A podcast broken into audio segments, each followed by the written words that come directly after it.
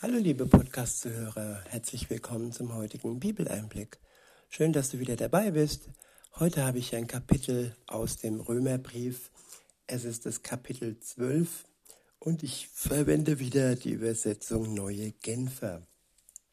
Ab Vers 1 heißt es, liebe Geschwister, was ich den Israeliten, was ich den Israeliten von ganzem Herzen wünsche und von Gott für sie erbitte, ist, dass sie gerettet werden. Ja, der Grund, warum Jesus auf die Welt gekommen ist, für uns gestorben ist und wieder auferstanden ist, von seinem Vater vom Tod heraus gerettet worden ist, das ist ein, wichtiger, ein wichtiges Detail, dass man nicht nur sagt, äh, ja, Jesus ist gestorben und nun ja, dann ist er halt gestorben.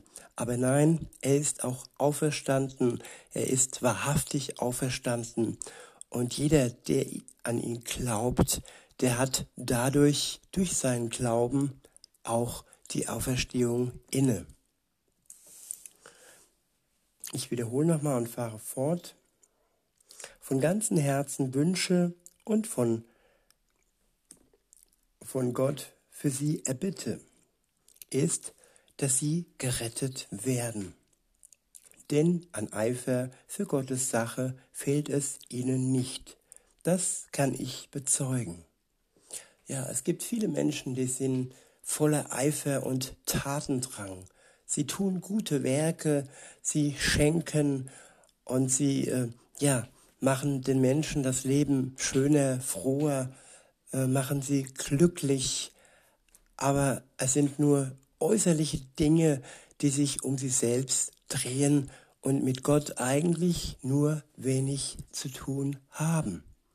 Sie leben ihr Leben, auch wenn dieses Leben sinnvoll, schön und ja bereichernd für andere ist, ist es dennoch nicht das Leben, das Gott sich erwünscht.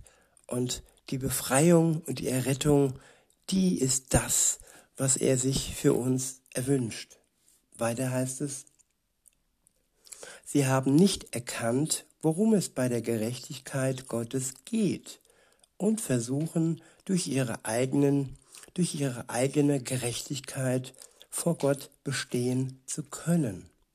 Ja, die eigene Gerechtigkeit, der eigene Drang, die eigenen Werke, die Selbstgerechtigkeit, das Selbstbewusstsein, alles dreht sich um das Selbst, um das Ego, um das Ich. Und ja, von dem Ich heraus geht man zum Du und beglückt dann durch das Ich, durch das Ego, durch die Kraft, die auf, aus einem Menschen alleine kommt, unabhängig von Gott, den anderen man macht schöne Filme, ja, Hollywood-reife Filme und man, ja, gestaltet sein Leben schön und angenehm. Aber am Ende ist es doch selbstgerecht. Die Gerechtigkeit, die man findet, ist nur in einem Selbst hervorgekommen, aus einem Selbst hervorgekommen. Weiter heißt es, ich wiederhole nochmal, und versuchen durch ihre eigene Gerechtigkeit vor Gott bestehen zu können. Ja, wir sind religiös, um vor Gott bestehen zu wollen. Man tut nicht einfach so etwas und verknüpft es mit Gott, aber wenn diese Verknüpfung falsch ist, wenn, der, wenn das Denken falsch ist, wenn der Antrieb falsch ist, wenn es einfach nur darum geht, sich als guten Menschen darzustellen, dann ist das Ergebnis leider auch nicht positiv. Weiter heißt es, damit lehnen sie sich gegen Gottes Gerechtigkeit auf, statt sich ihr zu unterstellen. Das ist schon verrückt. Man tut etwas, man denkt etwas für Gott zu tun, aber in Wirklichkeit ist das, was man tut, eine Auflehnung gegen Gott. Und das zu erkennen, ist wichtig, um mit Gott zusammen im Leben weiterzukommen. Denn nur wer sich der Gerechtigkeit Gottes unterstellt, nicht und eben nicht die Fixierung allein auf seine Gerechtigkeit, welche aus seinen eigenen Taten hervorgeht, äh, fixiert, sondern auf die Gerechtigkeit Gottes schaut, nur der wird wirklich ans Ziel kommen. Und wer sich dann noch ihr unterstellt und sie als das Wahre und Einzige annimmt für sein Leben, der wird wirklich glücklich werden. Weiter heißt es, denn mit Christus ist das Ziel erreicht, um das es im Gesetz geht. Jeder, der an ihn glaubt, wird für gerecht erklärt. Also die Gerechtigkeit entsteht nicht durch Dinge, die wir, die wir nach außen hin tun, sondern die Gerechtigkeit vor Gott, dass wir vor ihm gerecht sein können, entsteht durch unseren Glauben. Der Glaube, der im Herzen, in der Seele entsteht und nicht durch das Tun im Äußeren. Der nächste Abschnitt ist überschrieben mit Der Weg zur Gerechtigkeit für Juden und Nichtjuden derselbe. In Vers 5 heißt es, wenn jemand für gerecht erklärt werden will, indem er das Gesetz befolgt, gilt für ihn, dass Mose schreibt, das Gesetz bringt dem das Leben, der seine Forderungen erfüllt. Ja, das Leben stellt an uns große Forderungen. Das Gesetzbuch, ein Beispiel BGB, oder es gibt viele Gesetze, unter denen wir stehen und die uns von uns fordern, dass wir ja das Straßengesetzbuch, wie ich fahren soll, wie ich parken soll, es regelt alles so, wie es nötig ist. Aber kein Mensch gibt es auf der Welt, der nicht schon mal, sei es nicht aus, auch aus Versehen oder aus ja, Unwissen heraus äh, gegen ein Gesetz verstoßen hätte. Und so ist es auch bei dem Gesetz Gottes, die zehn Gebote und so weiter. Welcher Mensch ist in der Lage, diese Gebote, diese Gesetze alle zu 100 Prozent zu halten. Denn nur darum geht es, wenn wir sie zu 100 Prozent erhalten, ähm, wenn wir uns zu 100 Prozent daran erhalten können, nur dann können wir aus dem Gesetz heraus Gerechtigkeit erlangen, weil wir ja auf das Gesetz fixiert sind, weil wir den Blick darauf haben und eben nicht auf die Gerechtigkeit Gottes, welche aus dem Glauben herauskommt. Es ist wichtig, worauf wir uns fixieren, auf den Glauben oder auf die Gesetze. Klar, Gesetze sind sichtbar, schwarz-weiß, man kann sich daran halten. Man hat ja vielleicht etwas Greifbares, mehr oder weniger. Aber dennoch ist es extrem unmöglich, sogar nicht extrem, sondern unmöglich, sich an jedes Gesetz zu halten. Weiter heißt es, das Gesetz bringt dem das Leben, der seine Forderungen erfüllt. Die Gerechtigkeit jedoch, die für den da ist, der glaubt, sagt, du brauchst dich nicht zu fragen, kann denn jemand in den Himmel hinaufsteigen, so als müsste man Christus von dort herabholen? Ich wiederhole nochmal den Abschnitt. Die Gerechtigkeit jedoch, äh, die für den da ist, der glaubt, sagt, du brauchst dich nicht zu fragen. Kann denn jemand in den Himmel hinaufsteigen? Ja, ist es nicht wirklich befreiend, wenn wir uns zusprechen lassen können, ja, hier frag dich nicht erst, wie du in den Himmel hinaufkommst, welche Anstrengungen du äh, ja bewältigen musst, um hinauf zu Gott zu kommen. Denn Jesus kam herunter zu uns in die Welt. Wir müssen nicht erst hinaufkommen, sondern er war schon da, vor uns. Vor unserem Leben war er da und hat alles geregelt, damit wir durch den Glauben heraus eine Verbindung zu Gott aufbauen können und durch den Glauben heraus vor, vor Gott gerecht sein können. Also die Himmelsleiter ist nicht erforderlich, die wir erst aufstellen und dann hinaufkraxeln durch, durch unsere guten Werke. Weiter heißt es, so als müsste man Christus von dort herabholen. Oder, so heißt es in Vers 7, kann jemand in den Abgrund hinuntersteigen so als müsste man Christus von den Toten heraufholen.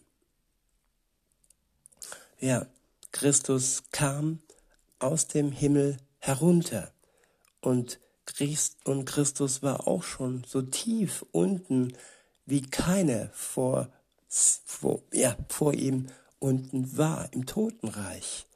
Wir müssen nirgendwo hingehen. Christus war hier und ist hier in Form des Heiligen Geistes, wenn wir an ihn glauben. Und wir müssen nirgendwo hingehen und nichts tun, um in Verbindung mit ihm zu treten, außer den Glauben an ihn zu beginnen, beziehungsweise aufrecht zu erhalten, wenn wir gläubig sind.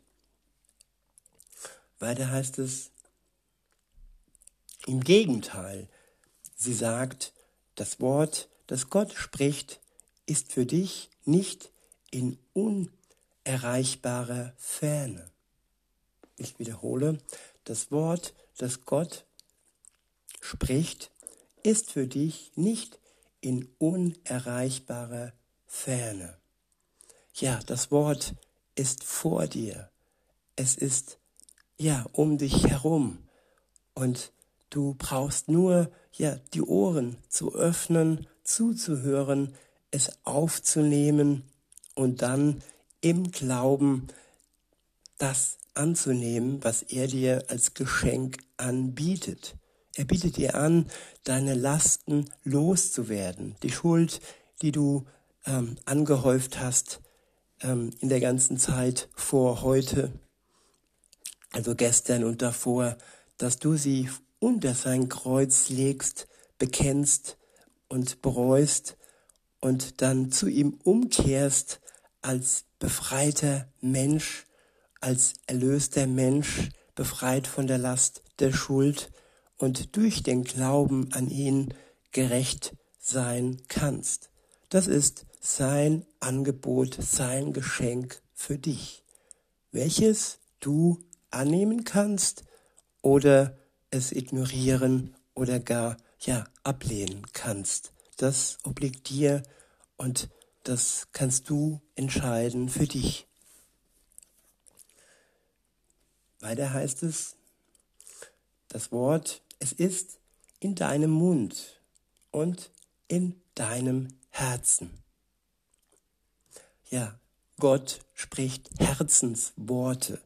Es sind keine leeren Phrasen, die er ja, gesprochen hat, es sind Herzensworte, die sich in deinem Herzen ähm, ja zu Hause fühlen können, wenn du sie in dein Herz hineinlässt und die auch durch deinen Mund hinaus kommen können, wenn du anfängst zu glauben und dann automatisch über Gott sprechen möchtest. Weiter heißt es, mit dem Wort ist die Botschaft des Glaubens gemeint, die wir verkündigen. Wenn du also mit deinem Mund bekennst, dass Jesus der Herr ist und mit deinem Herzen glaubst, dass Gott ihn von den Toten auferweckt hat, wirst du gerettet werden. Ich wiederhole Vers 9.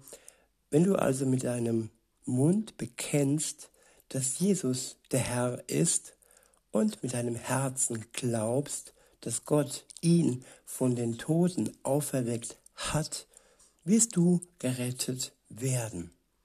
Das ist alles, was nötig ist. Das ist die Gerechtigkeit, die wir erlangen. Das ist das Glück, das ist der Frieden, den wir erlangen. Und das ist der Weg, in dem wir zuerst, ja, mit unserem, beziehungsweise nicht zuerst, das Bekennen kommt als zweites. Zuerst kommt der Glaube und wenn wir glauben, dann können wir auch bekennen. Und vor dem Glauben kommt das Vertrauen. Wenn du jetzt im Moment noch nicht glaubst, liebe Zuhörerin, lieber Zuhörer, dann vertraue Gott und bitte ihn darum, dass er dir Glauben schenkt. Und sein Geist wird es möglich machen, dass du an ihn glauben kannst, wenn du es im Moment vielleicht noch nicht verspürst oder denkst, ja, du kannst nicht glauben, ja, du brauchst es auch nicht können müssen, er kann es dir schenken, wenn du ihn darum bittest. Weiter heißt es in Vers 10, ähm, denn man wird für gerecht erklärt, wenn man mit dem Herzen glaubt. Man wird gerettet, wenn man den Glauben mit dem Mund bekennt. Ja, mit dem Herzen glauben. Und daraus entsteht das Bekennen. Das ist jetzt auch wiederum keine Leistung, die wir erbringen müssen, sondern es ist wie ein Reflex, der entsteht, nachdem wir mit dem Herzen glauben. Weiter heißt es in Vers 11, darum heißt es in der Schrift, jeder, der ihm vertraut, wird vor dem Verderben bewahrt werden. Ja, hier haben wir es, das Vertrauen. Das ist das, was nötig ist, dass wir vertrauen, wie, einem, wie ein Kind seinem Vater vertraut oder wenn du schlechte Eltern hattest, wie ein Kind, das seinem Freund vertraut, einem Menschen vertraut. Jesus war auch Mensch und das alles ist nur nötig. Vertrauen. Weiter heißt es, ob jemand Jude oder nicht Jude ist, macht dabei keinen Unterschied. Alle haben denselben Herrn und er lässt alle an seinem Reichtum teilhaben. Alle, die ihm im Gebet anrufen. Ich wiederhole, ob jemand Jude oder nicht Jude ist, macht dabei keinen Unterschied. Alle haben denselben Herrn und er lässt alle an seinem Reichtum teilhaben, die ihn im Gebet anrufen. Ja, das Testament und der Reichtum Gottes. Jeder kann Anteil haben an diesem Reichtum, jeder, der Gott im Gebet anruft. In Vers 13 heißt es, denn jeder, der den Namen des Herrn anruft, wird gerettet werden. Ja, der Name des Herrn, er ist wichtig, dass wir ganz gezielt den wahren Gott anrufen. Denn es ist oft verbreitet, dass Gott doch alles sein kann, dass man Gott Allah nennen darf oder Gott Buddha nennen darf oder, oder, oder, oder. Aber das sind alles falsche Namen, die den Falschen anrufen und nicht den wahren Gott, dessen Name Gott der Vater, Gott der Sohn, Jesus Christus und der Heilige Geist in Verbindung, alle drei sind verbunden, ist. Nur wer diesen Namen anruft, der wird auch erhört und gerettet werden. Also die Auswahl ist nicht allzu groß. Das ist auch das Schlimme, dass man sich so vieles aussuchen kann heutzutage und man denkt, alles wäre okay. Nein, es ist wichtig, den Namen Gottes, den Gott der Bibel anzurufen. Der nächste Abschnitt ist überschrieben mit Voraussetzungen dafür, das Evangelium annehmen zu können. In Vers 14 steht, nun ist es aber doch so, den Herrn anrufen kann man nur, wenn man an ihn glaubt. An ihn glauben kann man nur, wenn man von ihm gehört hat. Von ihm hören kann man nur, wenn jemand da ist, der die Botschaft von ihm verkündet. Ja, deshalb bin nicht nur ich wichtig, sondern alle Menschen, alle Gläubigen wichtig, die seine Botschaft verkünden, damit andere noch nicht im Glauben stehende ja an ihn glauben können. Wer nicht hören kann, der kann nicht am Ende glauben. Aber das Lesen ist ja auch eine Sache, vielleicht kann man ja alleine durch das Wort die Bibel auch glauben. Und ähm, aber ich denke, heutzutage ist das Hören einfach ein bisschen schneller und auch besser vielleicht. Und vielleicht ist das Hören doch effektiver wie nur alleine das Wort. Wer weiß, jeder braucht es so, wie er es braucht. Und der eine braucht einen Podcast und der andere braucht vielleicht ja ein Buch. Nicht immer nur sofort die Bibel, manchmal vielleicht auch ein Buch, das über die Bibel schreibt. Ich wiederhole nochmal und fahre fort. Nun ist es aber doch so, den Herrn anrufen kann man nur, wenn man an ihn glaubt. Und ich äh, füge hinzu, man kann nur an ihn glauben, wenn man zuvor ihm vertraut, wenn man ein, ihm einen Vertrauensvorschuss gibt, auch wenn man noch nicht glaubt, da gibt es eine Vorstufe. Und äh, ich denke, wer bereit ist, Gott dieses Vertrauen, diesen Vorschuss zu geben, der wird nicht enttäuscht werden und der wird auch den Glauben erhalten. Weil da heißt es, an ihn glauben kann man nur, wenn man von ihm gehört hat. Von ihm hören kann man nur, wenn jemand da ist, der die Botschaft von ihm verkündet. Und die Botschaft kann nur verkündet werden, wenn jemand den Auftrag dazu bekommen hat. Ja, nicht jeder bekommt den Auftrag, einen Podcast zu machen. Ja, es gibt ganz unterschiedliche Berufungen. Die einen gehen als Missionare in eine, in ein fernes Land, um da von Angesicht zu Angesicht über Gottes Wort zu reden.